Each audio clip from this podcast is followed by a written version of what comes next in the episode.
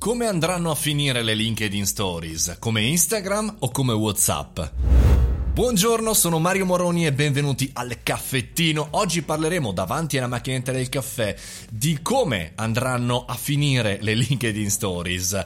Chiaramente sono uscite da pochissimo anche in Italia e la domanda è lecita. Finiranno come quelle di WhatsApp o finiranno come quelle di Instagram? Quando escono le stories eh, dopo l'avvento di Snapchat, di Instagram, di Facebook, di YouTube, di WhatsApp e anche chiaramente ora di LinkedIn, quando arrivano all'interno della piattaforma e escono sul mercato c'è sempre grande entusiasmo tra i fantaguru, eh, gli early adopter, cioè ovvero le persone che adottano prima eh, le novità e poi tendenzialmente scemano come accade appunto su YouTube eccetera. Rimangono sempre solo quelle degli influencer influencer già eh, dello stesso social perché li utilizzano, perché hanno una community e perché hanno un database. Ma nel caso di WhatsApp Stories, sì, rispondo alla vostra domanda, WhatsApp alle stories, eh, c'è un comportamento strano. Lo spiegavo oggi a eh, uno dei guerrieri all'interno del nostro gruppo Telegram. Tra l'altro, se volete entrare, Mario Moroni Canale, entrate da lì e ci conoscete anche a tutti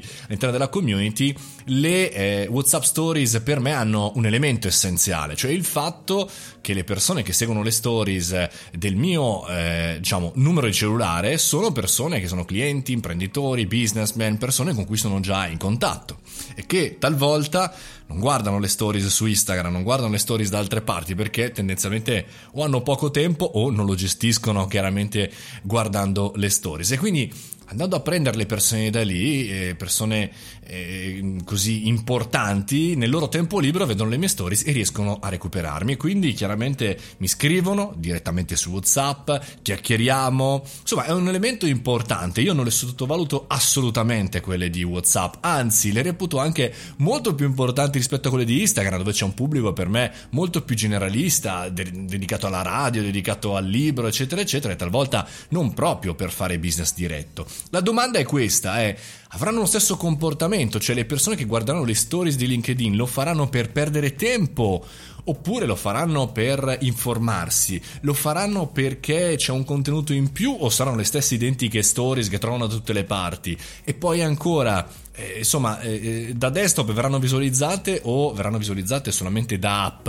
E quindi chiaramente in orari in cui magari su LinkedIn non ci andavano e invece a questo punto ci vanno in sostituzione di Instagram e degli altri canali. Domande a cui è difficilissimo rispondere oggi, ma la cosa sicura che per noi imprenditori professionisti è necessario capire è che bisogna testarle, bisogna provarle e bisogna utilizzarle cercando il più possibile di adattarle allo strumento LinkedIn.